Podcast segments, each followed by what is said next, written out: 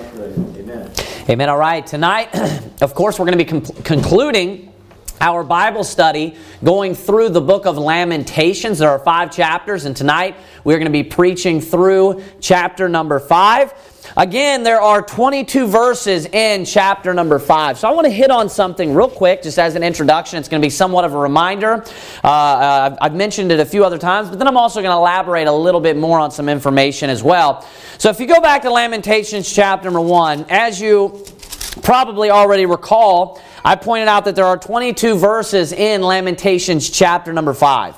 If you go to chapter number 2, we're going to notice also that there are 22 verses. Chapter number 3 has 66 verses. Chapter number 4 has 22 verses, and chapter number 5 has 22 verses. So there are four chapters in the book of Lamentations, and Lamentations, excuse me, that have 22 verses. Then we have Lamentations chapter number 3 which has 66 verses. Now, I began to talk about this for a few minutes, but I kind of got off of it in Lamentations chapter number 1 and Lamentations chapter number 2 because it wasn't necessarily as relevant. The, one of the reasons why there are 22 verses is because those verses actually represent what was pinned down in Hebrew and is originally written down. Uh, the, the Hebrew version of what you are looking at here, if you go to Lamentations chapter number 1, 2, 4, and 5, what you actually see is acrostic, I'm sorry, actually 1, 2, and 4. Uh, what you actually see is acrostic uh, uh, poetry.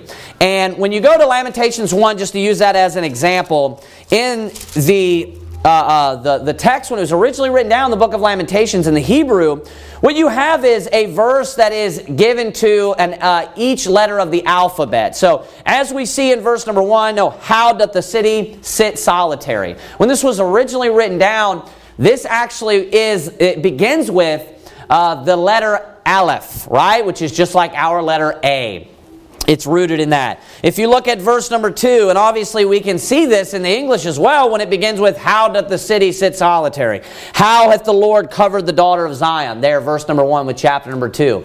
So what you have here also, it begins with Aleph. Now there are 22 uh, letters in the Hebrew alphabet. That's why there are 22 verses, because when they, when they assigned verses to each of these, what they did was they assigned it to that one statement where you find that each letter of the Hebrew alphabet alphabet. So it is designed, or I'm sorry, it is uh, delineated that way. Even in the English Bible, we can see that. When you get to chapter number three, what goes on here is in each of the verses, there are actually three uh, uh, times where each letter is repeated. Well, and so in verse, well, I'm sorry, in verse one, two, and three, what you have is each of those begin with aleph.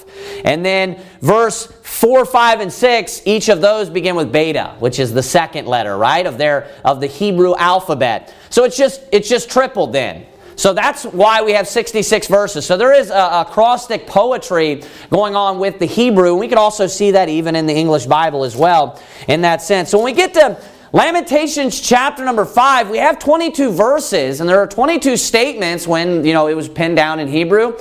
But the difference is in Lamentations chapter number 5, no longer does it keep the consistency of where we are going through a, uh, a statement that begins with each letter of the Hebrew alphabet. Basically, that falls apart. I've read a lot of people that have talked about this. I've read some commentaries about this, and I had heard about this, you know, preached by somebody quite a while ago. And everybody's interpretation, which seems to make perfect sense with me for a couple of reasons, is that it's because everything's just falling apart. It's almost like, uh, like the, the, the person has given up. That's the way that everybody describes this. Every person that I've, I've listened to explain this Everybody describes it the same way. And I'll tell you why they describe it that way is because I believe verse number 22. If I had to, you know, give a, a subtitle to chapter number 5, what I would title it as is hopelessness. I would title the end of the book of Lamentations as hopelessness. Look at verse number 22. He says this, "But thou hast utterly rejected us. Thou art very wroth against us."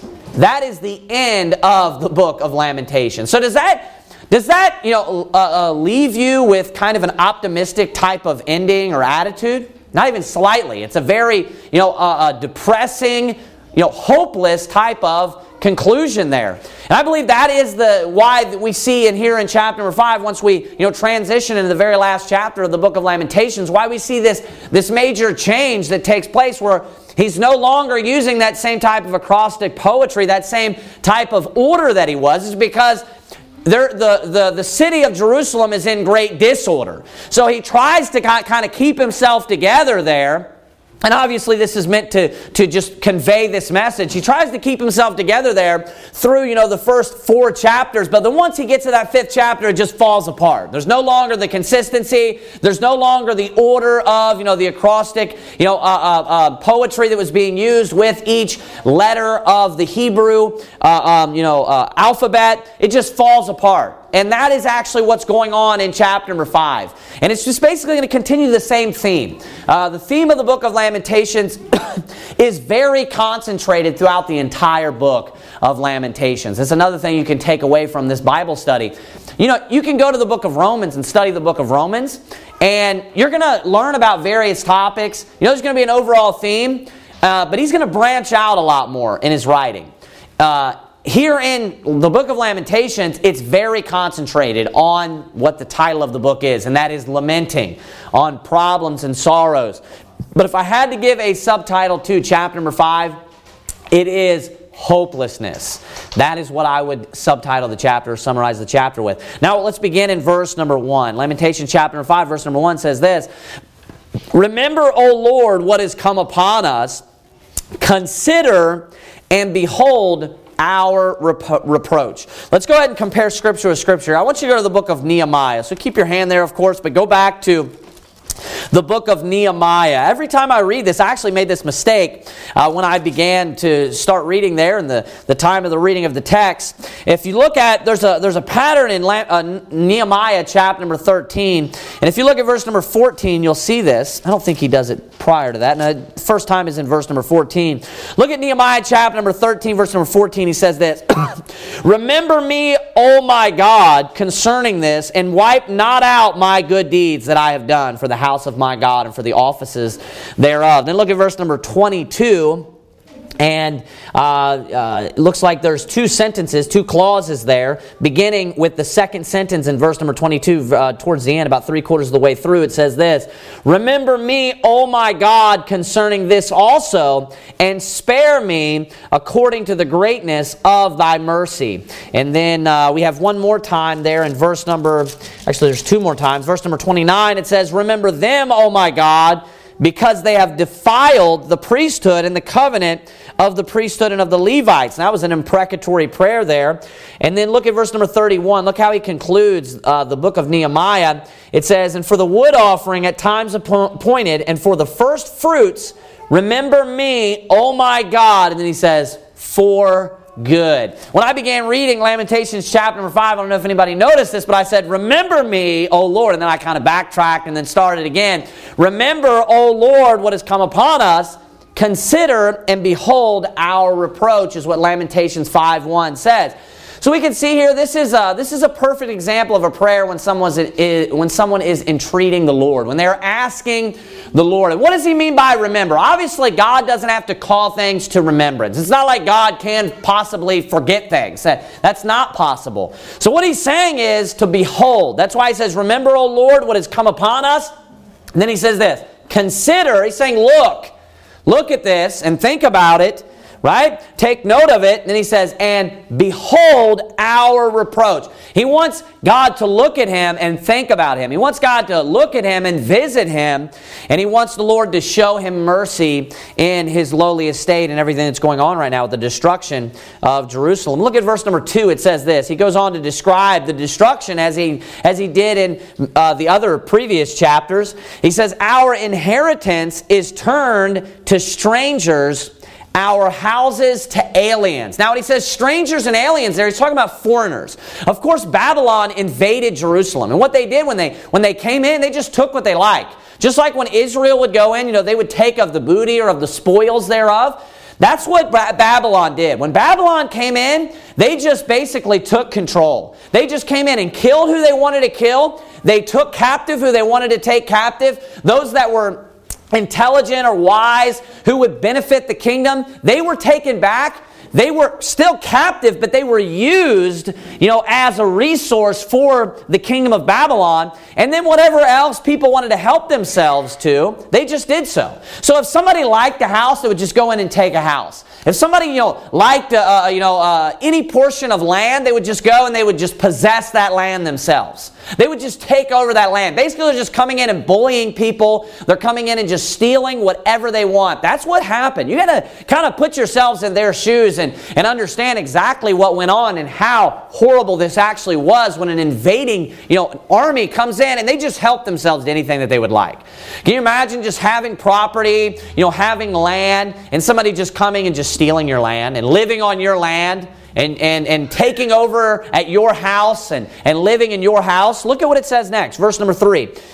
We are orphans and fatherless. Our mothers are as widows. So he's talking about just them in general. There's so many of them that are children where their parents have died. So now what are they? They're, they're orphans or they're fatherless, right? He says, We are orphans and fatherless. And he says, Our mothers are as widows. So, of course, also many children died. So, there's many mothers that are in Jerusalem that their children have died, and, and a widow obviously would be referring to their, her, their husbands uh, being dead. And oftentimes they would come in and kill the man because he would be a threat to them. Look at number uh, four there, verse number four. It says, We have drunken our water for money, our wood is sold unto us. Our necks are under persecution we labor and have no rest. So, it's talk about them being in captivity there. And he talks about how they are drinking their water for money. So, what they're having to do is they, they're, they're being forced to labor, right? They're, with their own water, they're having to go gather their own water. And then after they work and get the water, they do all the labor to get the water, they end up having to pay their slave master, if you will, in order to drink it. So they go out and they gather the water. They go out to the river or wherever they have to, and they get the bucket and they bestow all the labor that is necessary in order to transport that water back to civilization.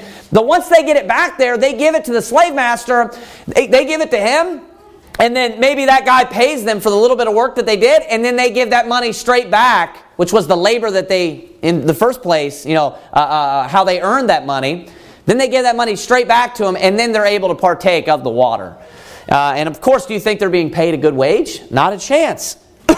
they are, uh, uh, you know, uh, in captivity. It says, Our wood is sold unto us. So they're laboring for the wood. They're going out and cutting down the tree and then that same wood that they labored for is now they're going they're having to purchase it and pay for it. It says in verse 5, this is referring to the fact that they're under uh, uh, slavery, they're in slavery. Our necks are under persecution. Uh, now, when it says necks, it's talking about them being in a yoke. It's talking about them wearing a yoke. And when you're, when you're in a yoke, that's, that's referring to the fact that you are being oppressed, right? That you are you know, uh, in captivity, as I've said, or you are uh, in slavery, even. It says, We labor and have no rest.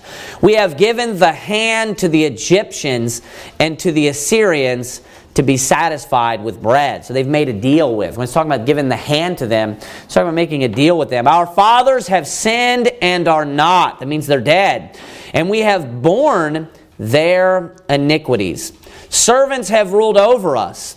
There is none that doth deliver us out of their hand. Now, it's perfectly applicable in verse number 7 that he says, Our fathers have sinned and are not and we have borne their iniquities. Notice he uses the word borne. That means carried. Because they are literally carrying their, carrying their sins. Why is that? Because they are carrying them in the labor that they're doing. The labor is basically the sins. They're carrying around the sins because it is a physical manifestation, because it's the direct punishment of the sins that their fathers had committed. And then they pass that down, of course, to their children. Verse number 8 says, Servants have ruled over us. There is none that doth deliver us out of their hand. So this is obviously meant to speak about, you know, of the demeaning state that the Jews are in at this time because it says, servants have ruled over us. So it's not even just kings ruling over them. I mean, they're so far at the bottom of the food chain that servants are ruling over them for crying out loud. So it's trying to express their, their extreme oppression and the state that they're in and how they are just at the bottom, as I said, of the barrel or the food chain. It says, There is none that doth deliver us out of their hand. And that ties back with the woman. If you remember in Lamentations 1, it was basically the whole thing was just an allegory of you know, the woman Zion. And she was just crying out to God repeatedly and falling in the streets, and people are walking by her and no one's listening to her, and she's crying out repeatedly for someone to comfort her and for someone to come deliver her. And over and over again, she says that her comforter has abandoned her, her comforter has left her, her deliverer has forsaken her. Notice that statement again, we see it again. It says, There is none that doth deliver us out of their hand. She says over and over again, There's none that doth comfort me. Or, there's no one to comfort me. Look at verse 9. We got, or like God, right? We got our bread with the peril of our lives because of the sword of the wilderness. Now, peril means danger. So they're saying like their lives were in danger when they went to get bread. And it says, because of the sword of the wilderness. Verse 10 Our skin was black like an oven because of the terrible famine. Now, Flip back over to Lamentations chapter number 4. I touched on this a little bit last week, so I'm not going to go into it in great detail. But if you go over to Lamentations chapter number 4, this was referenced again um, just in the previous chapter. it says in verse 7 Her Nazarites were purer than snow, they were whiter than milk, they were more ruddy in body than rubies. Their polishing was of sapphire, their visage is blacker than a coal. They are not known in the streets, their skin cleaveth to their bones. It is withered, it is become like a stick. Then verse 9 They that be slain with the sword are better than they that, be uh, slain with hunger. For these pine away, stricken through for one of the fruits of the field. So notice what we see described here in verses 7 through 9 is the same thing. It's famine. It's, it's, it's describing people that are famished, that, that are, you know, they are uh, starving is what's going on. It begins on describing the Nazarites, giving us a, a description of the Nazarites, and it tells us they are purer than snow, they are whiter than milk. And just to prove, and I went over this last week, that this is describing their complexion or their, the hue of their skin, that's why it says they were whiter than milk. They were more ruddy in body than rubies. Ruddy is a way to describe someone that when that you can see the blood basically pumping through their bodies, right? Ruddy. The way that that word is used nowadays is like when someone is ruddy in the face, right? It's when they are blushing. That's when someone is ruddy. When someone's maybe playing outside and they come running inside, or maybe if someone is working out or something like that, and you've probably seen a lot of people that way. You know, they'll become very uh, uh, blushed in the face or or ruddy. Ruddy comes from the word red, uh, it derives from the same word. And the only person that you would be able to consider ruddy, where you can actually see the blood pumping through their bodies, or someone that can become flushed in the face, is a person that is of a white complexion. So it just shows that this is clearly speaking literally about their physical appearance, and it, because it says that they are white they're whiter than snow. It, then it talks about them being ruddy. Then it compares it unto being polishing of which is of sapphire, which is also red. Not only that, Solomon is also described himself as being white, and at the same time, it's describing his hair. And it says that his hair is dark like a raven. It talks about how you know uh, uh, his hair is bushy, and he's specifically described as being white. Um, David was also described as being ruddy, and this was talking about his physical appearance. So it's clearly speaking about his physical appearance. And then in verse 8, so that's how they were naturally. That was their natural state. Then in verse 8, it says, Their visage is. Now this is present tense, so there's been a change. Blacker than a coal. They are not known in the streets. So they look so different that people can't even recognize them, is the point. They look a lot different. Obviously, it's meant to be exaggerated, but the point is that they were originally white now they're black.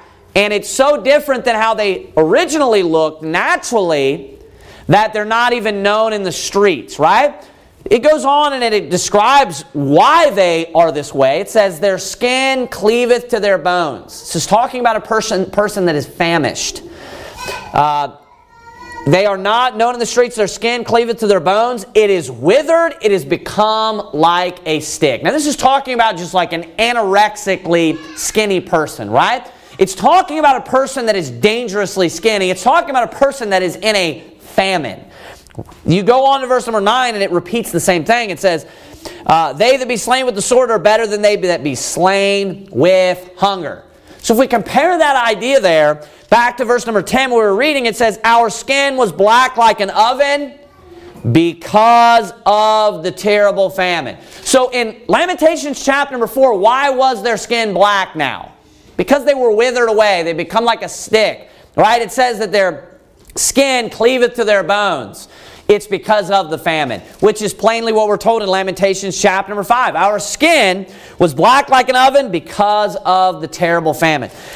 Now, what's real interesting uh, with this, we can go to the book of Job. We can try to find it. Maybe I can have Brother Rick look it up real quick. Uh, uh, if you don't mind, Brother Rick, uh, you've done this before. Look in the book of Job on your phone real quick where the passages where his, his friends come to him initially and then they fall down and they're weeping and it says that they can't even, you know, they can't even recognize him. If you're able to, to, to uh, find that. I think I actually just opened straight to it here. Job chapter number uh, uh, 2, verse number 12. Let's see if I'm able to find the other passage after this. Job chapter number 2, verse number 12 says, And when they lifted up their eyes afar off and knew him not, they lifted up their voice and wept.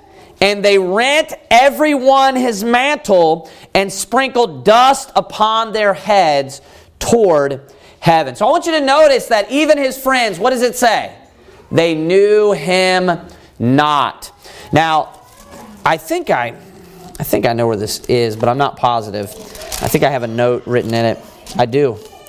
Uh, Job chapter number 30. Go to Job chapter number 30 and look at verse number 30. Job chapter number 30, verse number 30. It says this My skin is black upon me and my bones are burned with heat. Now, I, I, have another reference here. This is the one that I wanted to go to actually. Go to Job chapter 19, verse 20. I want you to notice this consistency with being black, people not recognizing them, and then also being famished. Look at chapter number 19, look at verse number 20. He says, My bone cleaveth to my skin and to my flesh and I am escaped with the skin of my teeth. You notice how he describes his body and what he's going through? He's famished. Why? Because he lost all of his food. So notice that it says that his bones, I'm sorry, his skin cleaveth to his bones. Doesn't that sound familiar? Familiar? It's I'm saying famished over and over again. Familiar? Doesn't it sound familiar? Yeah, it's exactly what was described in Lamentations chapter number 4 when it's talking about the Israelites. And what was the reason why they were black?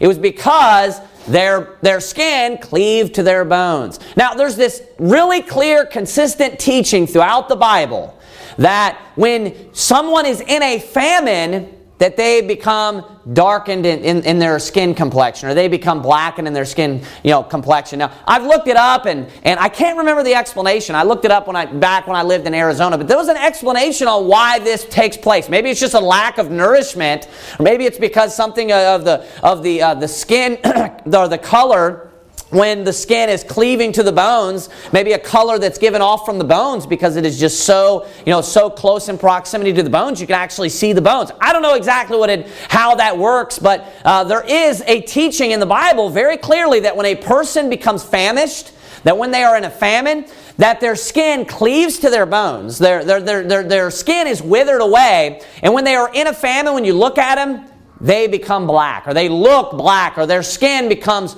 darker. Just like we saw there in, in uh, Lamentations chapter number 4, they weren't able to recognize them. It says they, they didn't know them. They, you know, they aren't known in the streets. Why? Because they were black, or they were white, now they're black. Why? Because of a famine. What happened with Job? They weren't able to recognize him. Why? It says now that he, now he's black, and what was the reason? Because of famine. I mean, it's very clear. It's very consistent. Go back to Lamentations, Isaiah, Jeremiah, Lamentations, Lamentations chapter number 5. So we see it taught twice in the book of Lamentations, Lamentations 4, and then also a very, very clear statement in Lamentations 5. Then we see it even taught uh, with Job himself. We see the same exact type of teaching with Job uh, in the book of Job. so it says, Our skin was black like an oven because of the terrible famine. And oftentimes, these black Hebrew Israelites, they're so stinking stupid. The, the, verses that they go to every time to try to show you that they were black, it's every single passage. It's, it's where it's telling you that they're not normally black, but now they've become black. Every time. they turn you to Lamentations 5, and they'll read it like our skin was black like an oven. See? The people in the Bible, the Israelites, were black. Then they'll go to the passage in Song of Solomon, and they they understand the Bible so little that I've repeatedly heard these guys try to say that this is Solomon that's speaking. It's not Solomon that's talking. And you don't have to be a stinking Bible scholar or have a theological degree to understand that. It's very clearly his wife speaking unto him. And his wife says to him that she has, or just says in general, that she has become black, and this is because the sun has looked upon her. So does that sound like she's normally black?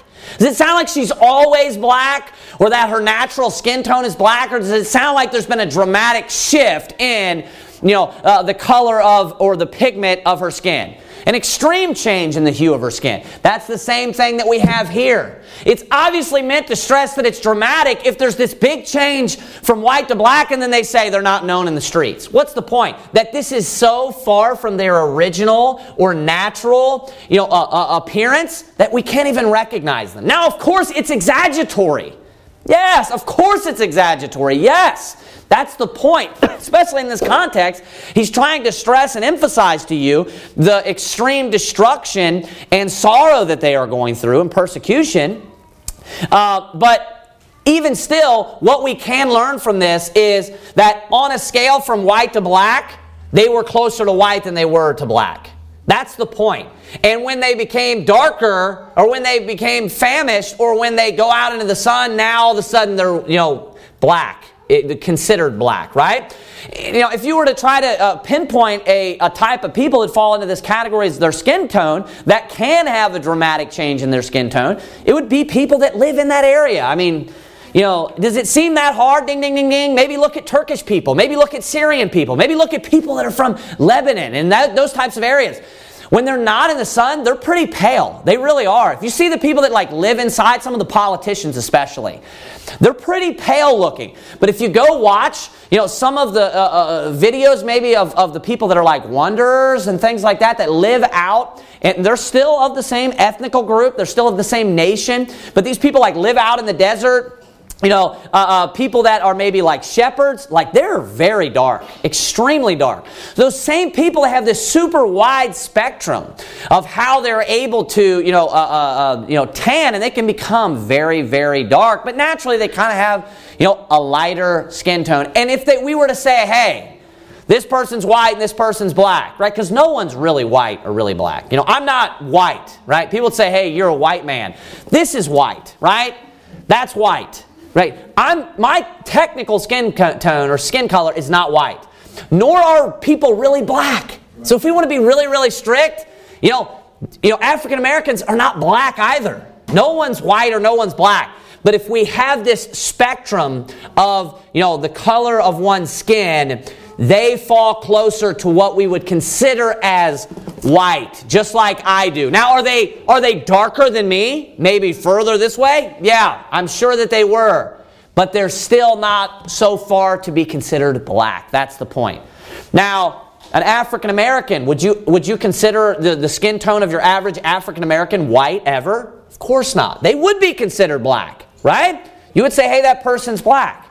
Right? If you were to if you have a spectrum and you only have two options, right? You would say, yeah, they're probably, you know, they would be black. They would not be white. So it just shows that if we are to peg or to, to say, hey, you know, white or black or where do they fit in? Well, the Bible refers to them as white. The Bible says that. But here's the thing. Let me end with this because this is the most important point that people don't get. I'm standing up for this particular doctrine because it's in the Bible. It has nothing to do with my skin tone. If I was black, I'd be preaching the same exact thing because the Bible is still the same thing. Because it's not subjective to my own opinion. And it doesn't matter in the first place uh, whether or not they were white or black. That's the point that I'm getting across. You know, number one, we need to love the truth. And it doesn't matter whether or not when you preach something, you, you know, people are going to kind of misconstrue it or try to say it like, hey, you're only saying that because you're this. Like, if I preach on, you know, something about pastors being paid, what are people going to say?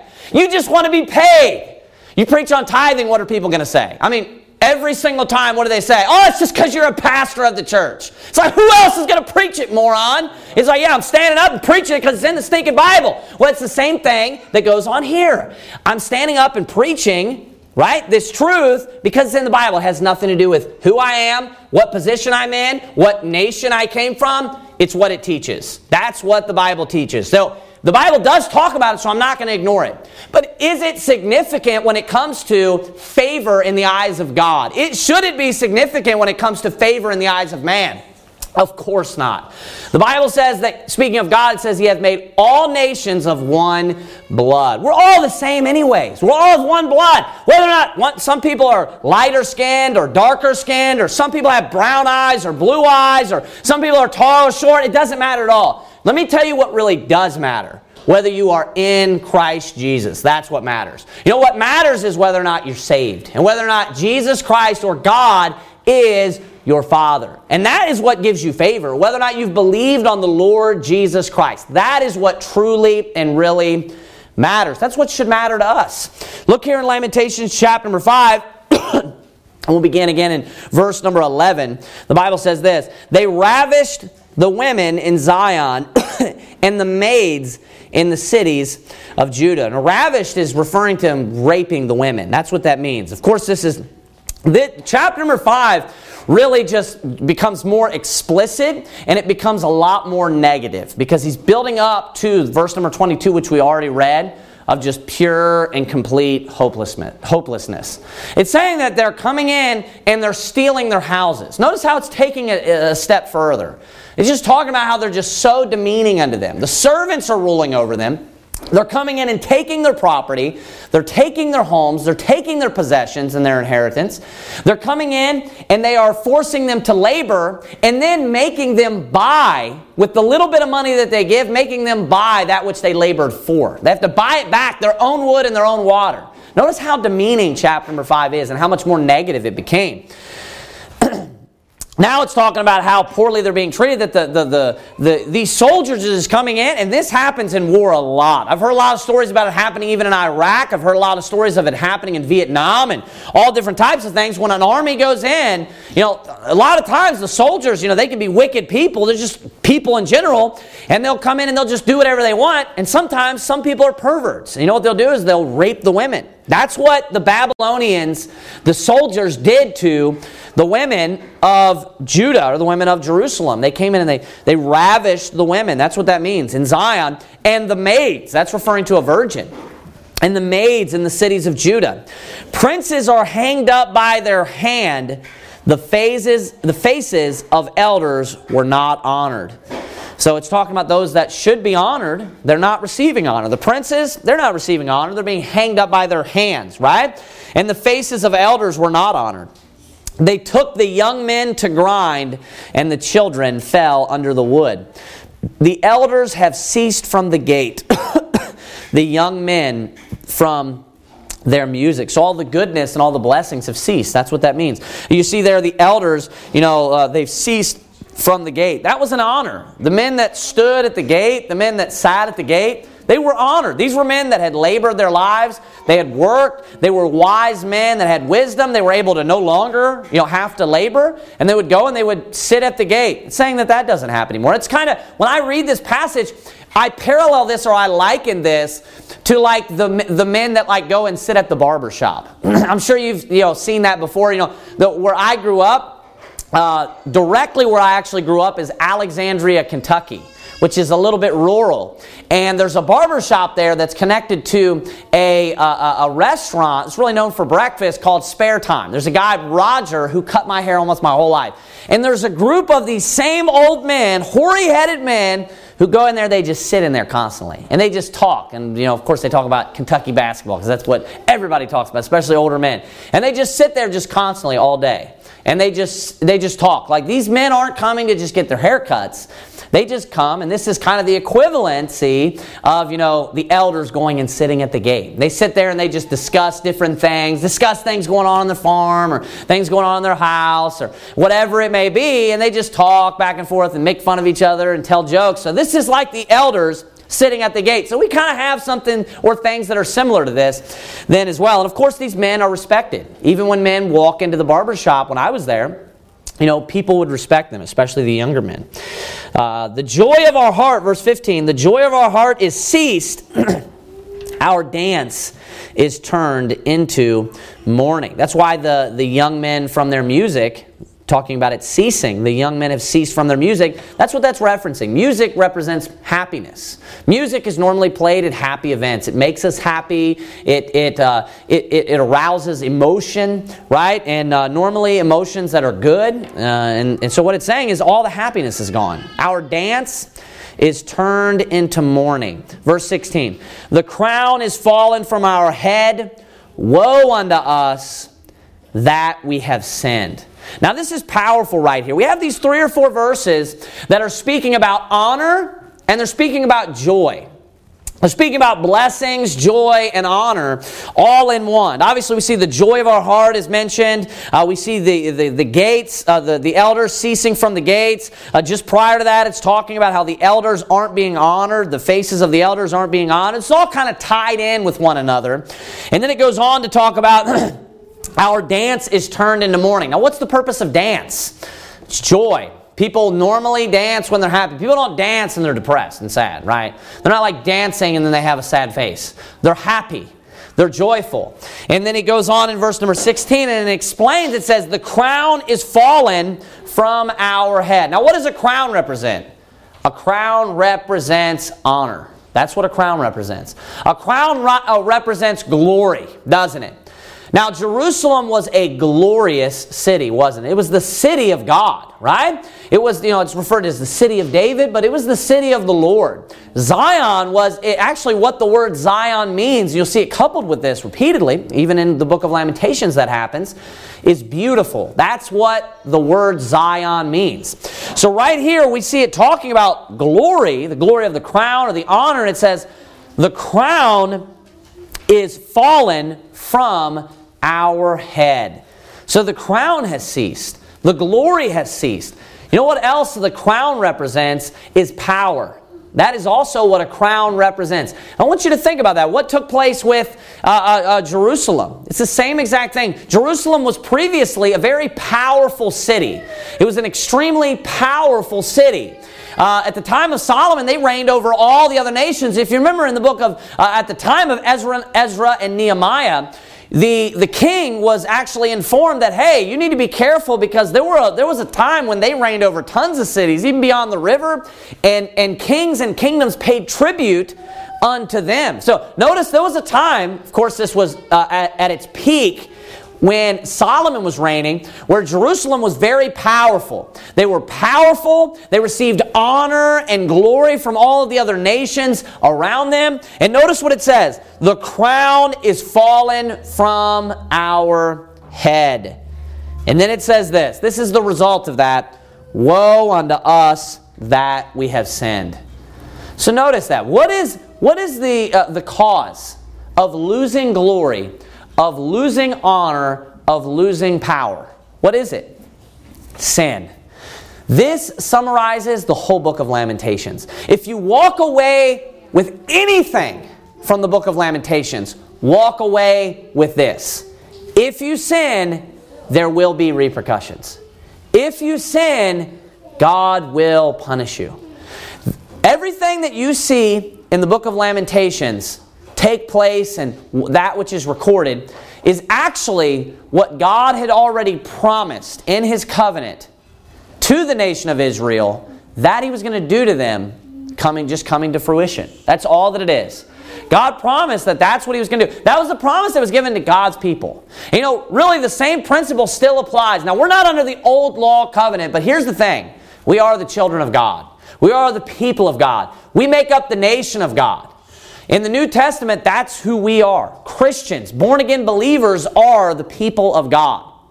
And if you decide just to live a sinful life, if you say, hey, you know, I'm going to stop going to church, I'm going to stop going soul winning, I'm done reading my Bible, you know, I'm bored with praying. I have no use, you know, of serving God. You just decide just to go out and do what you want and enjoy the pleasures of sin for a season.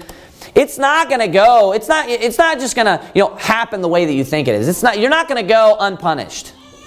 You're not going to just be able to get away with it as you think you will. You know what will happen? The crown will be taken from your head. The bless God. You'll realize that God was blessing you a lot more than you thought. Number one, but number two, in a very literal sense the crown will be taken from your head. And what I'm referring to is rewards in heaven. The Bible is very, very clear that our actions on this earth reflect the way in which we are going to be rewarded when we get to heaven. Now, we oftentimes just focus on and, and, and we kind of just centralize the, the, the conversation on the blessings and cursings in this life.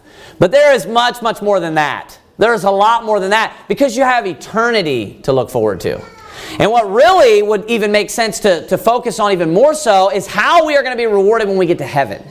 Because this life is only just for a moment. It only lasts for a period of time. It, you know, you can actually count it. It's, it's, it's, it's finite. But when you die and you take your last breath, you know, if you're saved, you're going to go to heaven and be there forever. You're going to go to heaven and be there for all of eternity. There will be no end. And the things that you do in this life and the life that you live and your, your actions in this life are going to decide how you are rewarded. And there are crowns. There are seven crowns in the New Testament that are spoken of. Seven crowns, and there are particular traits.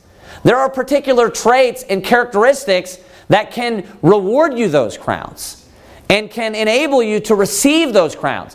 There are men that are recorded that receive crowns. You have the elders, the 24 elders in heaven. These are literal men that are standing in the presence of God that God has awarded them with crowns. And obviously, they met a certain standard. Obviously, you know, these men were, they, they met a certain qualification or a certain requirement in order to receive those crowns. You know, I don't know which crown particularly they had. You know, I talked about the crown of life and so forth, but there are different things that you can do you know, to earn these crowns. And you know one thing that can get your crown taken away? Do you know one thing that can cause the crown to fall from your head? Is living in sin.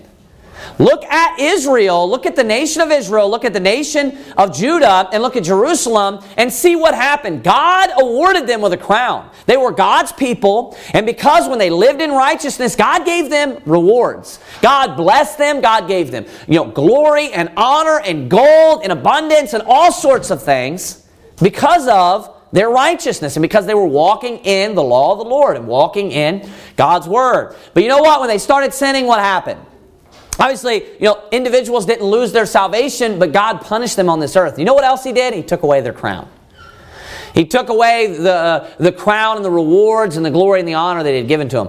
You know, you need, not only should we think about God's punishment to us and His chastising of us while we're on this earth because we are saved, we should also think more about heaven and our eternal awards or rewards that God will award us with.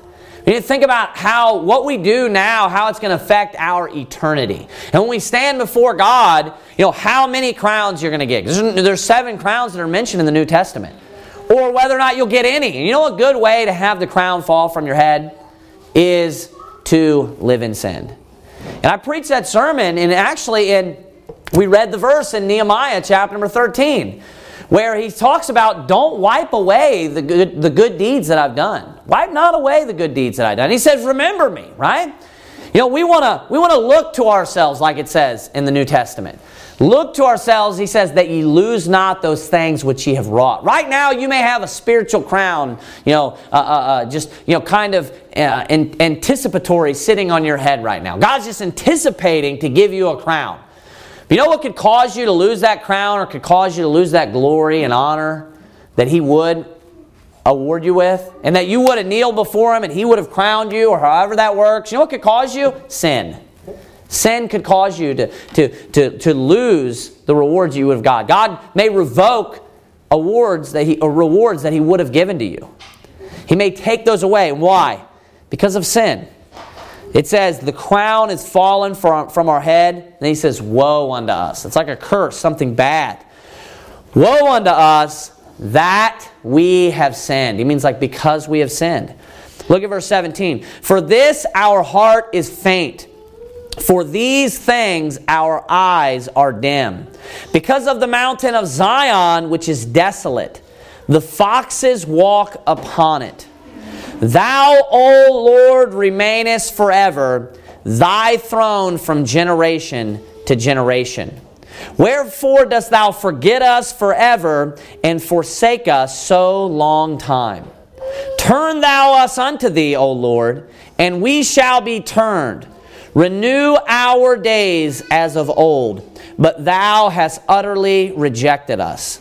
Thou art very wroth against us. I want you to notice how it just ends very depressing in an extremely disappointing way. And as I, you know, gave kind of my summary or just, you know, title to this chapter in a very hopeless way.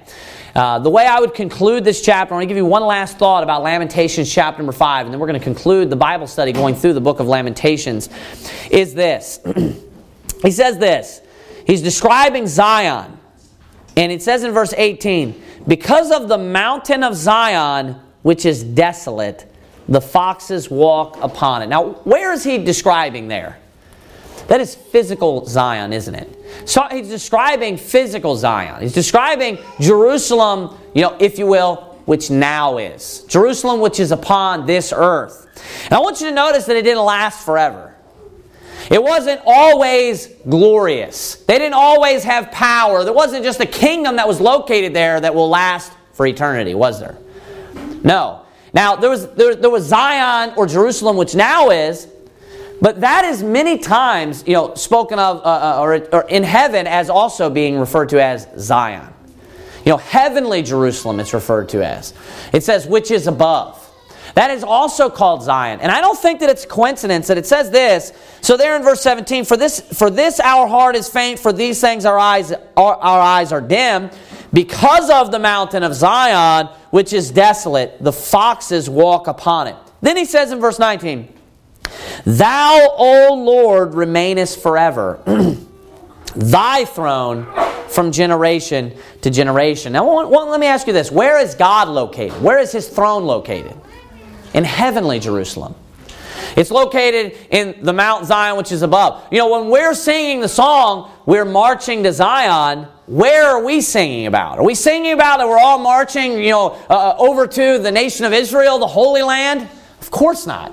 We're singing about marching to heavenly Jerusalem. We're singing about marching to the heavenly Zion, which is where? Which is above.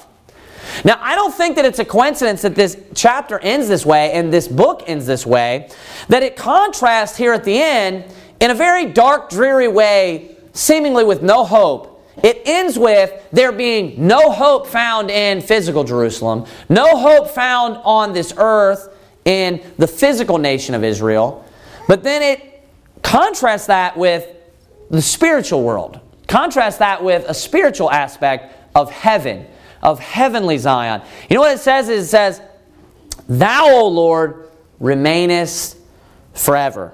Thy throne from generation to generation. This earth is not going to last forever. The Bible tells us that it's going to be folded up. The Bible says that it's going to be burned up. You know, but heaven, on the other hand, lasts forever. God's throne will always exist. God's throne will never be moved. And heavenly Jerusalem will always be there and will always exist. You know, sometimes, especially the, you know, the Zionists, if you will, you know, they'll, they'll, they put so much stock in, you know, the Holy Land here. You know, Jerusalem on this earth.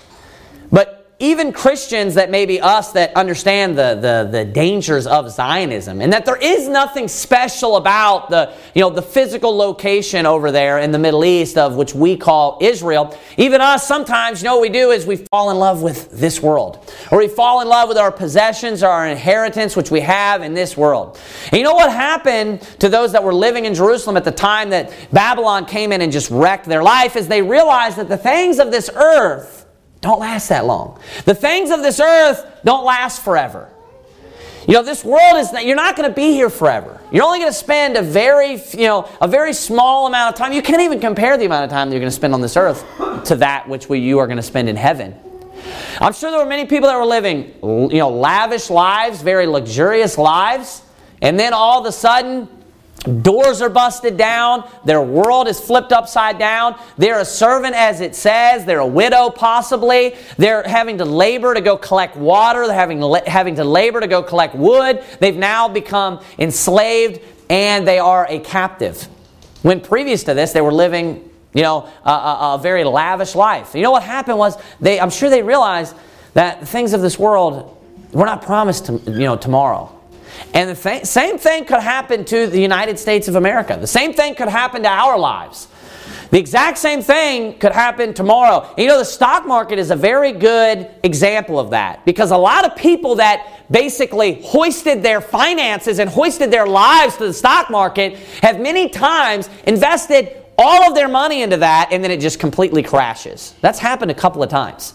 It completely crashes and you know what they're left with? Nothing. You know what they realize? Like, hey, I really can't put my stock, no pun intended, in the things of this life or in the things of this world. You can't, you know, you can't depend on the things in this world. You know why? Because it's all temporary. It all tends towards disorder. But you know what you can put stock in? Heavenly Jerusalem. You know what you can look forward to? The rewards that are in heaven. Look at Jerusalem. They had a crown on their head but it didn't last forever.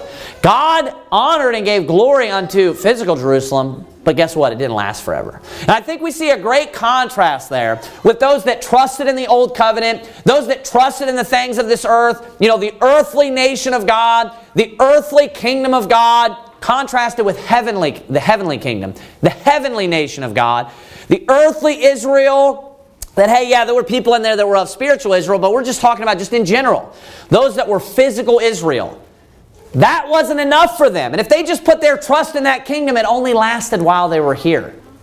Only for a short time. But you know what really matters? Is the throne that's in heaven. You know what really matters? Is the heavenly kingdom. You know, Zion, which is above. And that's why he contrasted to him. He says, Thou, O Lord, remainest forever. That's something that's going to remain forever. Yeah. Your inheritance in heaven, your inheritance here can be taken away. But you know what can't be taken away? Your inheritance in heaven. Your seat in heaven or your mansion in heaven. That can't be taken from you or robbed from you.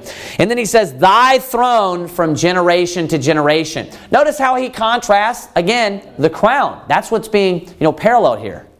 The crown is being contrasted from, you know, falling from the head of Jerusalem on this earth to God's honor, God's glory, God's throne. But that lasts forever. It's something that's not going to be taken from him. And then it ends in a very dark way uh, to those that would trust in the old covenant, if you will, in that uh, analogy or in a figure there. Turn thou, uh, turn thou us unto thee, O Lord, and we shall be turned. Renew our days as of old. And then he says, But thou hast utterly rejected us. Thou art very wroth against us. I believe that this is a, a precursor, if you will, a pre, uh, uh, uh, uh just a picture, right, of the ultimate and full rejection of the nation of Israel as a whole. And then also what we see throughout the book of Lamentations is we see a, it's also a, a, a forerunner or just a, an Old Testament picture of Babylon being destroyed. You know, we see Babylon being destroyed in the New Testament, which, you know, I'm not going to go into this right now, which is Jerusalem. And the same exact things that are recorded in the book of Lamentations, uh, you know, would be a description of we're basically being able to look into the future and see what would take place and what it would be like for Jerusalem uh, to be flatlined or for Babylon to be flatlined. So that is the end of the book of Lamentations. It's, you know, basically, if you want to summarize it, the title is perfect. Not all the other books are like that. Many of the other books aren't like that. But the book of Lamentations, it's just that. It's a book of lamenting. And the lamenting is because of sin. The lamenting is because of the sinfulness and the breaking of God's covenant, the breaking of God's commandment uh, that, of course, the nation of Israel was guilty of. And what we as Christians, what New Testament Christians, what we can learn from that is that if we follow the same path that they did, the same thing's going to happen. You know, God is not mocked. You know, for whatsoever a man soweth, that shall he also reap. Uh, if we sow, you know, seeds of sin, we are going to reap the same. We're going to reap the punishments and we're going to have to bear our own iniquity. So let's learn from the Old Testament people of God And as the New Testament people of God, let's to the best of our ability, let's walk in the light so that we don't have to go through the atrocities and the pains and the sorrows of sin because you will not go unpunished. Let's bow our heads, bow our heads and have a word of prayer. Dear Heavenly Father God, we thank you, dear Lord, for your word. We thank you for the book of Lamentations, even though it's a very negative book, dear God. We ask you that many people were able to learn from it, dear Lord. Ask us to uh, uh, that we would continue to study your word, that you would open our eyes and help us to continually grow uh, in the book of Lamentations and in the rest of the Bible. We love you so much, and just uh, please, dear Lord, just uh, uh, instill zeal in our hearts and a, a, a burning love for your word, so that we would continue to study it, continue to love it, and preach it and teach it to other people people. Just be with us, bless all the families that are here, and in Jesus Christ's name, amen.